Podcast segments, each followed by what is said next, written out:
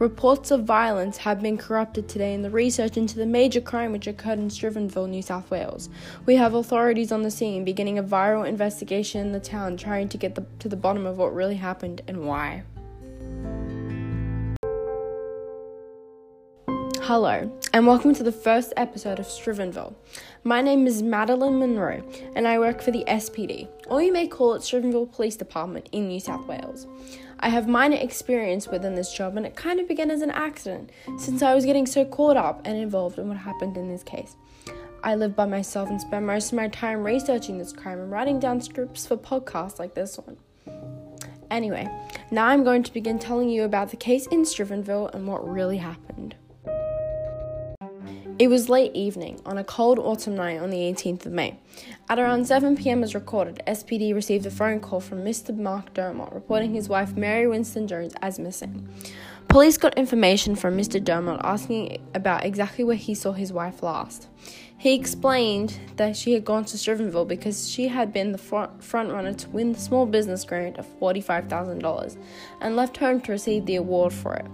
He also said he was meant to get a call from her when she arrived at Town Hall Station, where she would be catching the train to get to the award ceremony. But he said he never got one. The officers asked for a photo of Mary so they could begin the investigation sooner.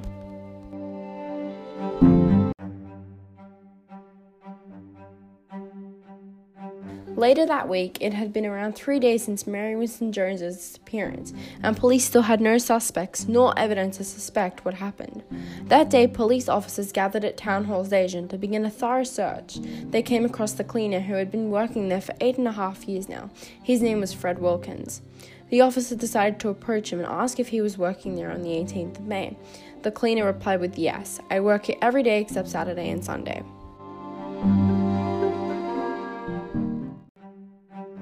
This is when they got into asking the questions and showed him the photo Mark had given them to the cleaner. The cleaner said he definitely saw her getting onto the train that went towards Strivenville, and she was wearing a black skirt, white top, and some small heels. Now that the officers had a small amount of information on Mary, they could continue on the investigation. They thanked the man and left to continue the search decided it was best to move on to the town of Strivenville, where Mary Winston Jones had first based her journey on. Throughout the day, they ran across many other people, like Beatrice Aboud, the town mayor of Strivenville, and Terry Aniston, a local member of the Strivenville Parliament, who said they saw Mary once throughout the day, but never knew what she was up to. The authorities then decided the best thing to do was to move on to the place where the ceremony was meant to occur. They arrived and it was just complete silence. No one there except a couple businessmen who seemed to have been packing up stacks of chairs and tables from another event. The officers approached them and asked if they had an, at any point seen this woman around somewhere. One of the men responded with yes. She was here the other night for an award ceremony. She was the one who won $45,000. They immediately did a search of the whole place, stripped down every single curtain and door, from backstage to the bathroom, and they still found nothing. Soon, they began to hear loud bangs coming from beneath the floorboards.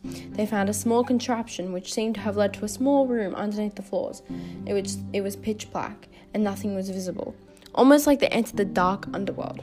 They turned their flashes on and followed the noises, and there lying at the end of the room was Mary Winston Jones herself, tied to a chair with duct tape around her mouth and all her, over her entire body.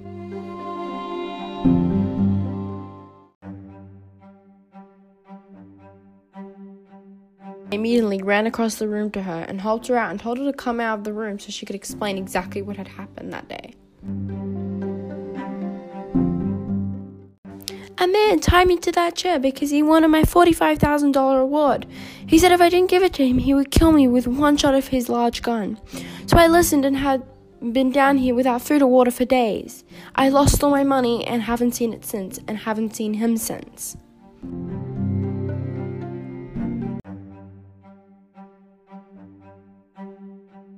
They then realized that it had to be one of the men standing in the room. They all turned around to the businessmen, which were in the room with them. They asked Mary if any of these men had done it to her, and she pointed at the one hiding behind the pole.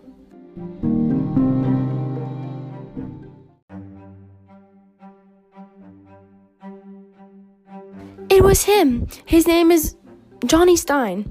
He was jealous of me because I got the money and he didn't, so he planned this whole thing out for the night of the ceremony.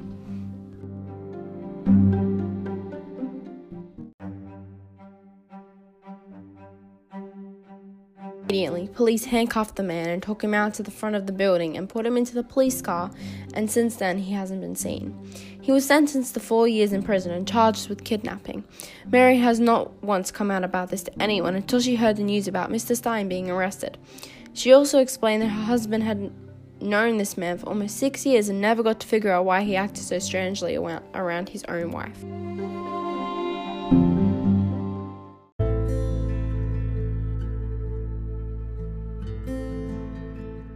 Anyway, that is it. That's the story of Mary Winston Jones's disappearance. I know it was quick, but don't forget there are more episodes to come on crimes from Strivenville. Anyway, going back to the case very quickly, Mary is such a memorable person, and this crime is still memorable to this day. So many people remember Mary Winston Jones as a lovely, wonderful woman who was never forgotten, even on the day she disappeared. Everybody adored her. Hopefully, she's still acting the same and is loved equally the same as she was at first. Anyway, this is Madeline Monroe signing off for now. Bye!